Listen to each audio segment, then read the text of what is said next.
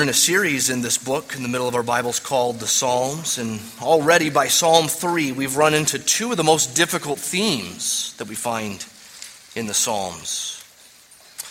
The first theme is lament, what we sometimes call complaint. That's in verses 1 and 2. We'll look at those in just a minute here, but that's what I'm referring to. Verses 1 and 2 is a theme of lament, of telling God what's wrong.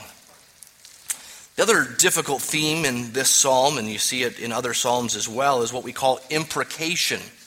Or you might be more familiar with this term, imprecatory psalms. These are psalms of judgment. These are psalms, like we just sang, or like we heard Drew sing and others, from verse 7 Lord, you strike all my enemies on the cheek, you break the teeth of the wicked. These are hard parts of the Bible hard parts in Psalms. Hold off on that for now. We'll talk a little bit about it today, and then we will uh, deal with it more in upcoming weeks. Psalm 3, you see, is written by David. D.A. Carson says this about David. It fits this psalm so well. David would doubtless make many of us uncomfortable if he lived today. He was such a, an intense man, exuberant in his pleasures crushed in his discouragement, powerful in his leadership, and unrestrained in his worship. That's David, and we see a hint of it this morning, a hint of that, what Carson talks about in Psalm 3. But before we get to the actual verses of Psalm 3, let's take notice of that title where it says it's a psalm of David. Some psalms give more information, though, than just the author. This one says, A psalm of David when he fled from Absalom, his son. Now, I want to spend some time on those pregnant words. They're just loaded with implications for the rest of the psalm. As I said, several psalms have titles. Some of them give a sort of historical context for the writing of that psalm. Some of those that give a historical context for the writing of that psalm are helpful for the psalm. Some aren't. Some are, you know, vague enough that you, you shouldn't read too much into what it says there in the title. You could, you could realize quickly that it, it could mean this or it could mean that. It, it could imply this or imply that. But this one is a little clearer. This, this one really points to a specific story that title of Psalm 3 refers to a story that unfolded over years and made up some of the darkest days of the Old Testament Jewish kingdom. So I don't want to take for granted that you know the story of David and Absalom, and hence you know the implications of that for Psalm 3. Let me give you the Cliff Notes version of what we find in the book of 2 Samuel. You might want to flip back to 2 Samuel hold your finger in Psalm 3 and flip back to 2 Samuel. And I'll point out a few verses, but basically just mention chapters and then some headings within those chapters. I'll give you a, a cliff notes of 2 Samuel 2 all the way to 16. I think really this is useful for understanding Psalm 3. You can notice just the headings in your Bible, if your Bible has headings, they're added there for our, our well, for our searching, right? Our rummaging through the Bible to find something quickly. So you see in 2 Samuel 2, King Saul dies there. David is made king of Judah in 2 Samuel 2. 2 Samuel 3, here's part of the story that's uh, interesting and leads to something relevant for Psalm 3. In 2 Samuel 3, Abner, he's the former commander of Saul's army. Remember, Saul the king before David who was against David. Well, Abner joins David in 2 Samuel 3. Now, David already has a general, you could say, for his military. It's a guy named Joab. Joab's not only a little nervous about this new guy, Abner, because of all the bad, bad blood between, you know, the Saul party and the David party, or the Saul army and the David army. But Joab's also mad at Abner to say the least, because in battle, Abner was the one who killed Joab's brother. So in 2 Samuel 3, Joab returns the favor and he kills Abner at the city gate, just knifes him in the belly. The difference between Abner killing Joab's brother and Joab killing Abner is a difference between battle and murder. Okay, so there's a big difference in a sense, right? One, one is fair game. In a war, killing is part of what you signed up for. But at the city gate, when someone says, Hey, come here, let me tell you a secret, you're probably not expecting a knife. So David doesn't agree with this, what Joab has done, and he says basically, This blood is on your hands, Joab, but otherwise he does nothing about it. There's no punishment for Joab committing cold blooded murder. That's a foreshadow of what's to come. Tuck that away. 2 Samuel 4 through 7, we can just kind of take that as a chunk. These are chapters about David's kingdom, about him setting it up in various ways, setting up the worship. He's coronated, all that. In 2 Samuel 7, we have God's promises to David about his kingdom. And you might know these are big promises. So I'll just point out one verse. Look at chapter 7, verse 16. God promises to David that your house and your kingdom will be made sure forever before me. Your throne shall be established forever. That's a big promise. And it's relevant to Psalm 3, so tuck that away, if you would. Psalm 8 and Psalm 10 are military battles. We can skip those. Psalm 11 is the famous story of David with Bathsheba. David has an adulterous one night stand with a woman in the city who's married. And then there's the scandalous, multi layered cover up that takes place over the next year. All that happens in 2 Samuel 11. In 2 Samuel 12, the prophet Nathan confronts David's sin with Bathsheba. No one, David thinks, no one knows, but God knows, and God has revealed it to Nathan, and Nathan confronts David. In 2 Samuel 12, thankfully, David repents. But through Nathan, God communicates certain judgments upon David's house and his kingdom for this sin. So look at look at chapter 12 verse 10. Look at this judgment that's to come. Nathan says, "Now therefore the sword shall never depart from your house, war within, because you've despised me and you've taken the wife of Uriah the Hittite to be, uh, to be your wife." Thus says the Lord Behold, I will raise up evil against you out of your own house. And I will take your wives before your eyes and give them to your neighbor. And he shall lie with your wives in the sight of this son. For you did it secretly. But I will do this thing before all Israel and before the sun. Judgment's coming. Tuck that one away. Then 2 Samuel 13, boy, it's a page torn right out of a Jerry Springer episode. If 2 Samuel 11 wasn't bad enough, 2 Samuel 12 goes like this. I'm sorry, 2 Samuel uh, 11 wasn't bad enough, then 2 Samuel 13 gets much worse. David has a beautiful daughter named Tamar. And in this family, there are all kinds of half brothers and half sisters because David has all kinds of wives and concubines. So one of her half brothers, a guy named Amnon, wants her. And so he takes her. He violates her. And immediately, look at verse 15, he hates her. Chapter 13, verse 15, he hates her after he had her. Enter another sibling, Absalom. Finally, right? the guy that's referred to in Psalm 3, Absalom. Enter Absalom, who was Tamar's full blood brother. And understandably, he wants justice for what Amnon did. But once again, David does nothing. Once again, like the Joab murder, he sweeps it under the rug. So for two years, Absalom, the brother of Tamar, is brewing until he finally kills Amnon himself afraid of David's response to this. I mean, after all, things are getting a little out of hand in the royal family, aren't they?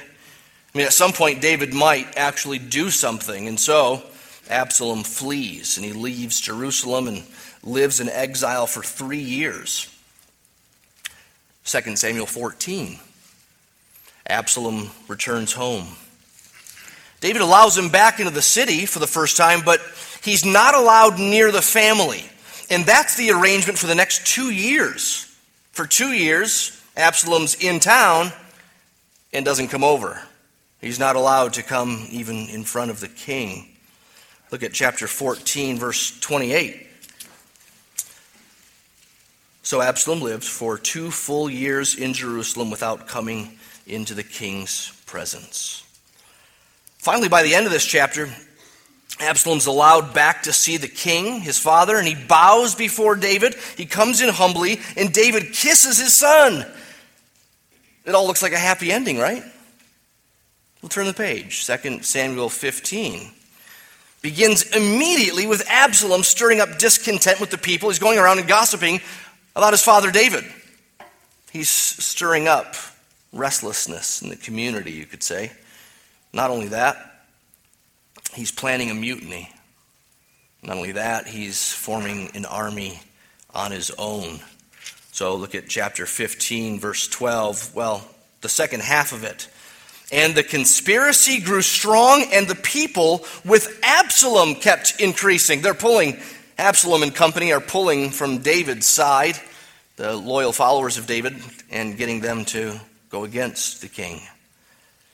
The writing's on the wall. By the time David gets wind of what's happening here in chapter 15, it's clear that the only thing he can do is leave town to get out. It's that bad. And so he flees Jerusalem. 2 Samuel 16. Absalom takes full control of Jerusalem now. And as a symbol of assuming the throne, this is ugly, he takes 10 of his father's concubines as his own. I'll read it for you. Chapter 16, starting in verse 20. Then Absalom said to Ahithophel, this is David's former longtime counselor, who now is the counselor to Absalom. He's left David. Absalom said to Ahithophel, Give your counsel, what shall we do? Ahithophel said to Absalom, Go into your father's concubines, whom he's left to keep the house, and all Israel will hear that you made yourself a stench to your father, and the hands of all who are with you will be strengthened. It's going to make the, the parting of the ways much clearer, right? You're either going to be against Absalom or for him if he does something that's such a divider like this. Verse 22 So they pitched a tent for Absalom on the roof.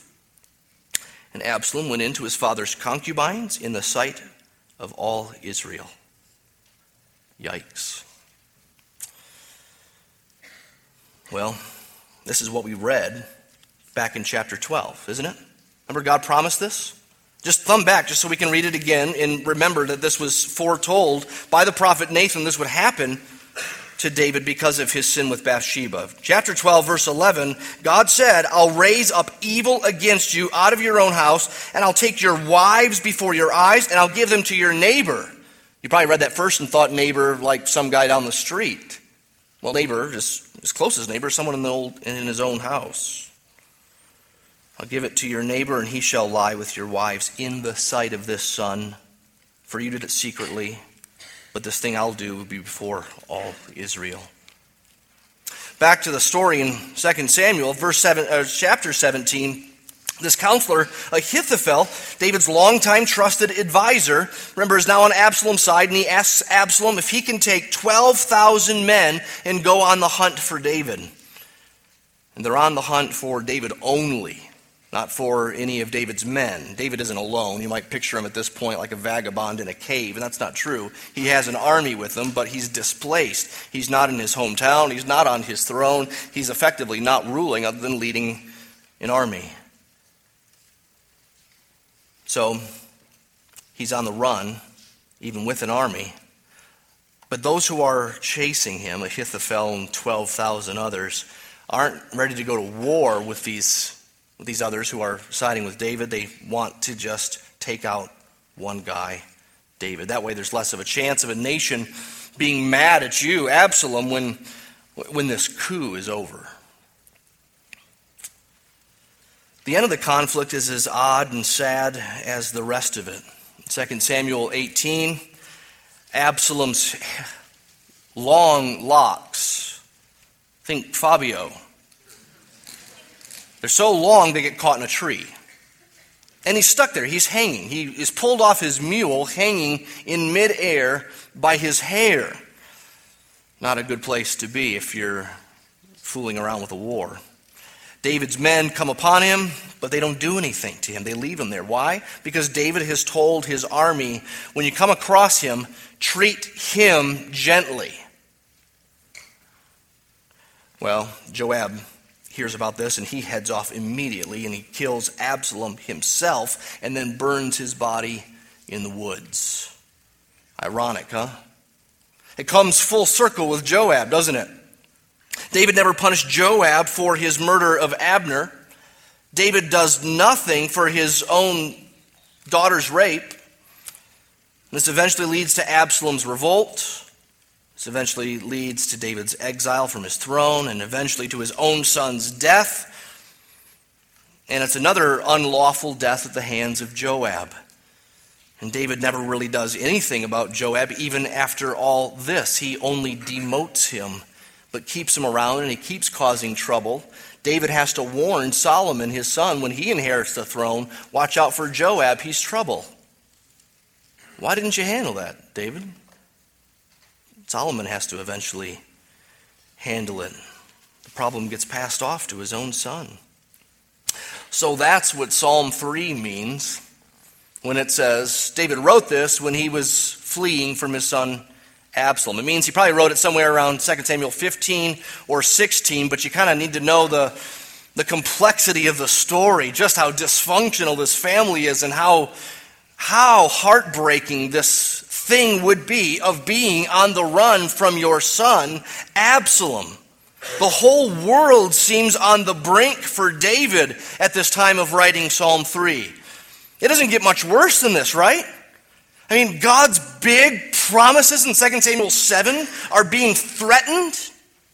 I mean, is this really going to come true where Absalom gets his way and the promises God gave about David's kingdom being righteous, being eternal, is just going to disappear? The throne is on the brink, the nation's on the brink, the family is in shambles. You're a king and you're on the run, and you're on the run from your son. The whole country is against you in some ways. Even closest longtime advisors have turned against you. And you sit down, and in the midst of it all, you write verses 1 and 2 of Psalm 3. O Lord, how many are my foes? Many are rising against me. Many are saying of my soul, there's no salvation for him in God. We call this lament. That's the first thing to note on your sermon notes. Lament. Verses 1 and 2 describe what we call lament, and hence Psalm 3 is what we might call lament psalm. There are 70 lament psalms. You might not have known that, but by far the most typical kind of psalm is a lament psalm. By far the most frequent theme in the psalms is one of lament. Not joy, but sadness, difficulty, brokenness, doubt. Now, I said lament is sometimes called complaint. I'd like to suggest that throughout this series we use the word lament rather than the word complaint. Not all scholars do this. I, I've preached on lament psalms in the past before and freely use that word complaint. I think the way we use complaint today, though, gives too many wrong connotations for what the Psalms are doing when they lament. I know lament isn't an ideal word because it's an old term and we don't use it that much. But maybe that's exactly why we should use it because Otherwise, we really don't have a category for this thing that's happening in the Psalms of, well, giving God your poop list, right? That's what lament Psalms do. They share with God heartaches. On one level, it's fair to say that's complaint. On another level, it's not fair to say it's complaint. Ron and I were talking about this this week. I have an in house Psalms scholar that I consult. I feel very funny preaching in the Psalms when a guy who did his dissertation on the Psalms is uh, is listening every week. But uh, anyway, I was helped by Ron this week as I said, I, I don't know if I like this word complaint. And he said, Yeah, I, I don't either. He said, complaint is something you do at Target when they've done something wrong to you and they need to fix it. They need to give something back to you to keep you because they've, they've wronged you. That's the way we complain today. That's the way we say we're going to file a complaint. So I think complaint has too many wrong connotations for what the Psalms are doing when they lament because complaint can go too far. Or we can just put it this way lamenting to God can be wrong. It can be sin. I'm not saying the Psalms are doing that in the models they give us. I'm saying our broken version of it or our twisted version of it, our uncareful, unstudied version of it can be sin. You see, some of us, on the one hand, need to hear from Hebrews 4 that we have a Savior who is sympathetic with our weaknesses. That's wonderful news, isn't it? Sympathetic with our weaknesses. He, he knows what it's like to hunger. He knows what it's like to be opposed. He knows what it's like to be persecuted. He knows what it's like to suffer in so many ways. We need to hear that. And we need to hear the invitation to come and pour out your heart to the Lord. Some of us need to hear that. Others however, may need to hear that in the Psalms, lament is, yes, honest, but not completely unguarded. It's not revolt against Him, our Creator. Honesty is not the only goal when we lament. It's not the only virtue. So that we can tell him whatever we think, and his response will always be, Well, thanks for being honest. And that's it. He pats you on the back and, and you, you move on. No. Do you remember the children in the wilderness? They complained. They did complaint. And God struck down 3,000 in one day for their murmuring. Some complaint God doesn't like. Some complaint is wrong headed. Remember the story of Job. So much of Job is Job trying to figure out whether he has a just complaint or not, right? He and his friends are wrestling through this issue. Do I have a complaint with him or not? And his friends say, You don't have a complaint, you must have sinned. And he says, I didn't sin, at least not majorly so. Therefore, I do have a complaint. And it seems to grow through the book of Job. Job's restlessness, his antsiness, his need to, to have a impartial judge who will decide between him and God. So God responds in Job 38. If you're not familiar with how God responds to Job, read Job 38 to 42, perhaps later this afternoon, and you'll see there there's some complaint God doesn't like. Essentially, God responds with, Shut up! I don't think you're, you're needing to give me any counsel here. I don't think I need to consult you about what's going on in my world. Some complaint goes too far. Job's an example of that. The Israelites in the wilderness were sometimes an example of that. But healthy, godly, scriptural lament, like we see here in Psalm 3, may question God in a sense, or question parts of his plan, ask him things even question might bring the wrong connotation. Like, I'm going to question him. What, like you're going to interrogate him? Like he's required to give you an answer? Asking him questions is one thing, but so often these Psalms we call lament don't accuse, they put it in questions in a more humble way than an accusation would be, right? By questioning, is this, are you there? What's going on? It feels like you're not there. It's, it's a little bit less forceful than um, in indicative statement, charging him, accusing him of something. Healthy, godly, scriptural lament in the Psalms, except for one or two. Let's just put those on the side for now, and we'll look at those in later weeks. Let's put them on the side for now and say, basically, all lament Psalms don't stay on lament. There's a progression in these Psalms. It moves beyond lament. It starts with lament in order to get out of lament. It starts with honesty in order to try to fix the thinking. So, as we go through Psalm 3 some more, I want you to watch for progression. I want you to see how it, it ends better than it began. And all but one or two of them do that. So let's look at the specifics. In Psalm 3, what does David lament? Verse 1, he laments that countless foes. How many? He doesn't know. It's a, almost a question. How many are my foes? And they keep rising, even. It's like they're coming out of the woodwork. They're cockroaches. You think, well, that guy is with me, right? Ahithophel's with me. Oh, he's not. Ahithophel left. Really? More and more just keep rising. So in verse 6, later on, he'll say, Many thousands of people have set themselves against him. They are all around him. Many thousands. Hmm. Many are mocking. It says in verse 2. They're saying of David's soul, there's no salvation for him. Those promises that God gave, they must have applied to someone else.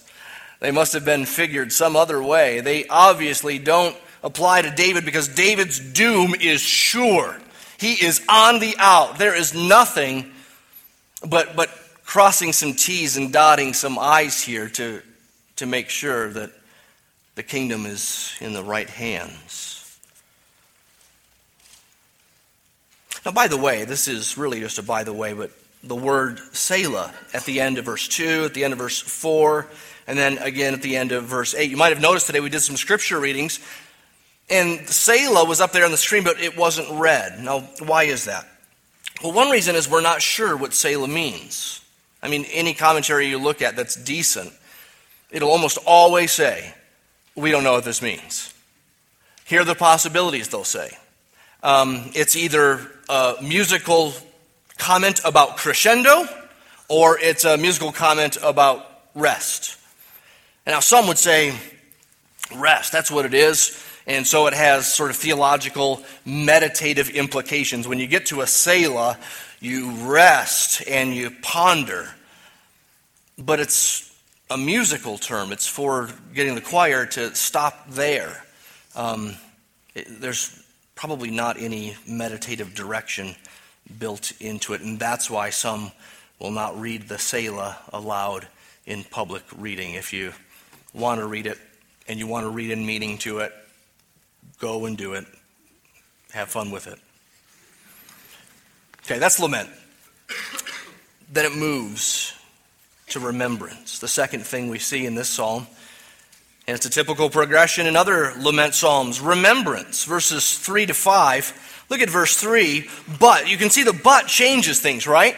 So, lament, that's sort of dark, it's negative. But, but you, O Lord, are a shield about me, my glory, and the lifter of my head.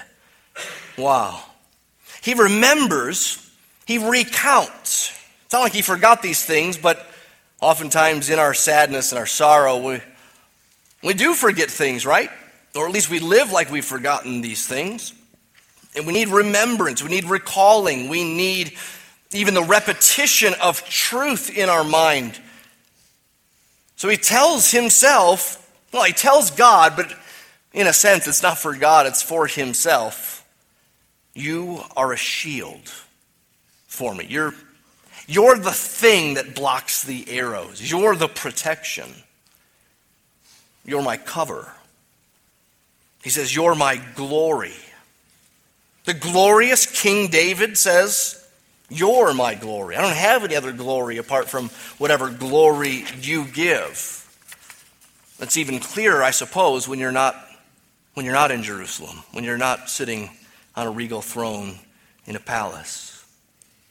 And God, he says, is the lifter of my head. You can picture that, right? You know that word picture, the lifter of my head. We don't say it much, but you can you see it in movies, you can you can you can picture the downcast head getting lifted up by another's hand, pulling the chin up, saying, Look at me. It's saying that God lifts up his countenance, that God lifts him from despair, lifts him from self focus, lifts him from, from doubt. He's the lifter of my head. David then recounts in verse 4 how he's responded to God and how God has responded to him. He says, I cried to the Lord, that's past tense, and he answered me from his holy hill. What's the holy hill? Jerusalem. David's not there, but God is. The true king is there. He answered me from my holy hill. He simply he simply recounts for himself that God has answered prayer. And you think, you can just hear it, right? The skeptic's thinking, He answered you? Well, what request did you make then? You're still dethroned, right? You're still exiled. Absalom's still in charge. You're on the run. Many thousands of people are against you. Didn't you hear yourself? He answered me when I cried to him. Well, we don't know what the request was, and we don't know how God answered. It really doesn't matter. He's telling himself, God hears, God answers, God is good. That's all he needs to know. God answers prayer. It's simple. He may not answer the way we like. He might not answer the ones we want him to answer, or that he might not answer the timing that we would prefer. But it's a principle. God answers prayer. We cry to him, and he hears. He answers. Have you noticed that part of, well, what we saw under point one with lament, what we see in point number two here with remember, part of what's going on here, part of what these do is help diagnose what's wrong. They help us understand what's going on. So sometimes sadness, sometimes feelings of anger are, here's one option, wrong. Right? Sometimes we're sad because we feel guilty, and we feel guilty in part because we have sin and there are consequences for sin. Sometimes we're sad because we've been wrong or we've had a wrong reaction to others or to circumstances. Sometimes we feel sadness and anger and we're right. We're right. That's one response is we're right to feel sad here. We're right to be angry about this here. Either it's a righteous indignation towards sin, and we'll talk about that in upcoming weeks, or it's a, a sadness about the way things are broken in this world, and sin is painful. Sometimes feelings of sadness and anger are unexplainable. You just you don't know. You don't know why you're sad. You don't know why it's dark. And sometimes it's a mess, messy mixture of all of those. You see, lamenting and then remembering who he is help us to figure out what's going on, what the problem is. Look at verse 5. He remembers, he recounts how the Lord let him lay down and sleep, and he woke up. I love this. God sustained him and protected him even while he was helpless. Isn't it just so telling? Such a, such a message to us that one third of our lives we spend motionless, laying there, doing nothing, basically defenseless. If someone snuck in quietly enough, they could get you. You're just there half naked like a baby, drooling, and in some other la la land world. It's a symbol of the fact that we're not in control. It's a symbol of our trust in Him, not just our padlocks, not just our, not just our guns or our security systems. It's a symbol that we trust Him when we lay down and we sleep well. And in the midst of all this, 12,000 men plus out to kill David, he has a good night's sleep. Why? He trusts God. Imagine that. He laid down, he fell asleep, and when he woke up, he was okay. And it's not because he sleeps like a, a cat, you know, cat reflexes and can wake up and pounce in a second, although there is one story of him doing that with Saul. But but it's because he trusts God, and God is the one who protects him while he's sleeping. There are two relevant psalm passages that talk about sleep that I think are good supplements what we're seeing here in Psalm 3. Turn over to Psalm 121 quickly and notice what it says there about sleep. Psalm 121, verses 3 and 4.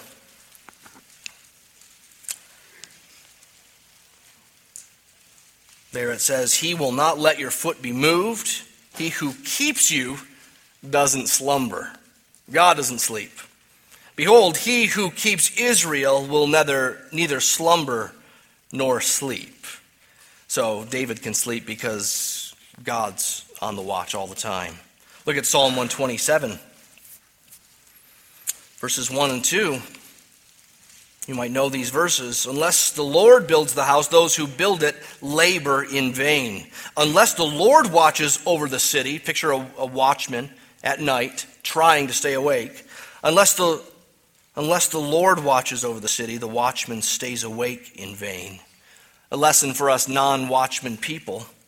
It's vain that you rise up early and go late to rest eating the bread of anxious toil, for he gives to his beloved sleep. Now, some commentators say that this shouldn't be translated, he gives to his beloved sleep, but he gives even while he sleeps. He's working, he's giving, he's sustaining, he's providing even while we sleep. It's vain to rise up early, go to bed late, to be anxious, anxious, anxious uh, he does work um, in greater work than we can ever do, even while we sleep. Praise God for that. These are the things that he remembers. Back to Psalm 3, and then we move to a third section where it's resolve. Resolve in verse 6. He says, I will not be afraid of many thousands of people who've set themselves against me all around. I won't be afraid even if thousands of people are against me. Just imagine that. We lose sleep, we're bothered, we think something's wrong at the control room of heaven when one person's really mad at us, or when the boss doesn't get us, right? Or when this friend has turned mean this month. Thousands are against me. Thousands are encircling me. They have a, a single mission to kill one man, David. And he says, I will not be afraid. Can you imagine? I mean, the only thing I could think of in today's terms that would be like that is Osama bin Laden. Don't think of David as Osama bin Laden. David's more right than Osama bin Laden. But that picture of being hunted by a sophisticated military, how scary. You know it's just a matter of time, in a sense. But he will not be afraid. What is he doing when he says, I will not be afraid? He's preaching to himself. He's making resolve for himself here, isn't he? He's making some takeaways from the implications of what he just said he remembered. The Lord's a shield. The Lord gives sleep and protects while you sleep. The Lord's your glory. The Lord's the lifter of your head. Therefore, he will not be afraid. And that doesn't mean that he isn't afraid. I know it sounds like it. It sounds very victorious or naively optimistic. But it's neither. It's resolve. By saying, I have no reason to be afraid, and I don't want to be afraid, he's actually fighting fear. No one says, I will not be afraid when they're not afraid. They tell themselves that precisely when they are afraid. So he's fighting for comfort. He's fighting for consolation in the midst of fear. And that'll have to keep happening, won't it? It's not something you say once, like a, a, a magic pill saying, I will not fear. Poof, you'll never fear again. You'll have to keep fighting this. as we all do. And then it leads to request. The fourth thing on your sermon notes there is request. Verses 7 through 8 talk about this. Verse 7 says, Arise, O Lord, get up, get off your throne, come and do something. See and react. Come to my help, save me. Not just save me physically, that's certainly part of the request here, right? Act on my behalf, protect me, care for me, but it's also save the kingdom. It's also save my soul. Remember, they're saying he has no hope with God anymore. By saying that, they were saying he's out of God's favor. And by saying that, they were saying not only that he's not going to be God's king anymore, but that he probably has no eternal hope. Save me. Pretty general requests. They're not lengthy. God has already promised these things in a sense. And he's not presuming to tell God exactly how to do things. He's making requests, but these are general requests guided by what God has said in his word and what God has promised through prophets. And then there's this hard line at the end of verse 7 strike my enemies on the cheek and break their teeth. So you notice on your sermon notes page, there's a, a PS at the bottom there. Here's a PS to the PS. We're not going to deal with the PS. Here, I'll let you fill in the blank because some of you will twitch if you don't get to fill that in.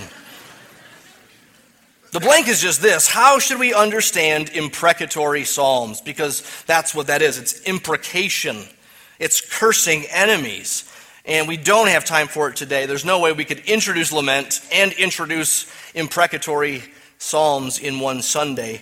I was too optimistic on Thursday when I made that outline. And so let's bump that until we get to Psalm 5 in a week or two, and uh, we'll deal with those kinds of psalms more thoroughly then. But I want to return to this thing. Instead of talking about imprecatory psalms, instead of even really dealing with anything at the end of verse 7, I want to return to this thing of lament psalms and to talk about that progression once again. It's so important that we see the progression. You see it? Lament. Tell God what's going on.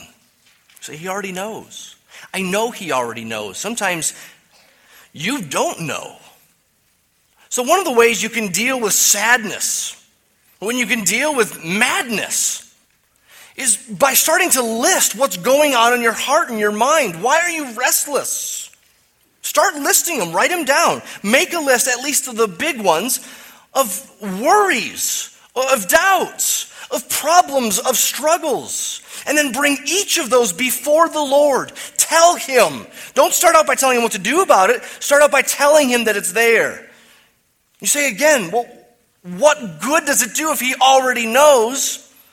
Maybe I should just make the list and I don't make it a matter of prayer. Well, isn't the Psalms is a book a guide for us? I mean, if nothing else, that can be an answer. Why tell God about your problems? Because the Psalms tell us to, they show us that we should. Make a list, bring them before the Lord when you're fighting darkness, heaviness, sadness, anger. Then, remember things, recount things. Look at that list of your laments and start saying to each one, What do I know about this? What does God's word say to this? What would a good godly friend, a, a good wise pastor say to this? How does God speak to this problem, this issue, this heartache right now? And you list those under each of your laments. And then you preach those to yourself. You stir up things about those. Right? You don't just write them down and let them be stale, black and white on the, the paper there. You Preach the truths to yourselves and preach implication of these truths to yourself, which means make some resolutions. I wills, I wills. I will go to your word. I will go to you in prayer. I will trust you. Oh, it doesn't have to be huge resolves. I will work out every day. I will really try harder about this or that. They're simple resolves oftentimes in the Psalms, but they're so simple, they're so profound and so essential. Do those kind of resolves as you list things. Then make requests. I think only then are we in a decent position to make requests to God. Otherwise, we come simply saying, God, fix the hurt. I don't like hurt. Take away this.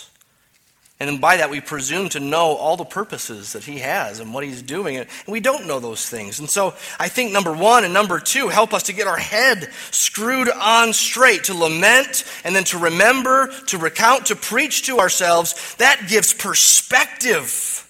And then we're in a good position to start asking for certain things.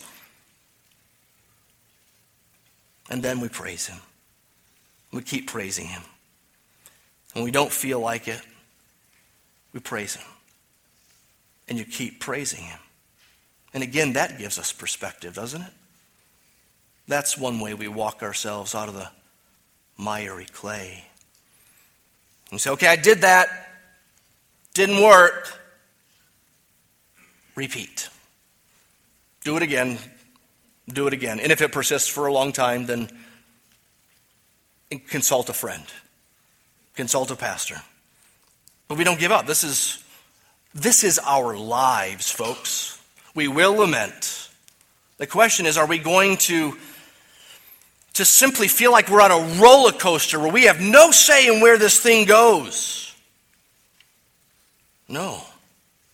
No, I, I think the progression means we have an obligation in our sadness and our sorrow to not be passive about this, but to fight. It's so easy to feel in our lament numb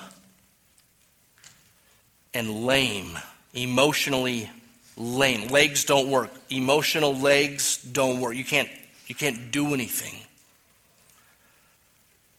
We feel like we're simply victims of our circumstances or victims of our feelings. We need to buy into this. It is sin to stay in your pity party. We should bring our pity party before the Lord. And that may mean that we repent right there because our pity party is sin, it's wrong. But some pity parties are, well, they're true pities, and they're not very good parties. It's real hardness, it's real difficulty, and with those, we bring them before the Lord. We then go to work on remembering things about Him and His plan. We start thinking about implications, what it means for us, what we should do, and how we should live. And then we request certain things of Him to help us in what we can't fix on our own. And then we praise Him for His goodness through it all. Salvation, David says, belongs to the Lord in verse 8, which tells us that salvation doesn't rest in David. He's a good human model for how to deal with our suffering. But even David is forced to look outside of himself, isn't he? You see, on the one hand, Psalm 3 shows David being such a powerful, good example for how to give your burdens to the Lord, how to walk yourself out of the miry clay, even with mud still on your knees, yes? On the other hand, Psalm 3 is built upon, remember, that background story of 2 Samuel, and it's loaded with David's sin. For all of his military prowess. In 2 Samuel, David comes across as generally a weak leader, generally a weak man, and probably a poor father. That's okay. Salvation belongs to the Lord. It's savingly okay. Salvation belongs to the Lord. It's His. He does it. So maybe that's why Psalm 3 doesn't have any repentance in it. I was troubled by that reality this week. If Psalm 3 is built upon 2 Samuel, and 2 Samuel is loaded with David's errors and sin, weaknesses, why don't we see David in Psalm 3 say anything about it? Why doesn't he say, I had it coming, God said it was coming.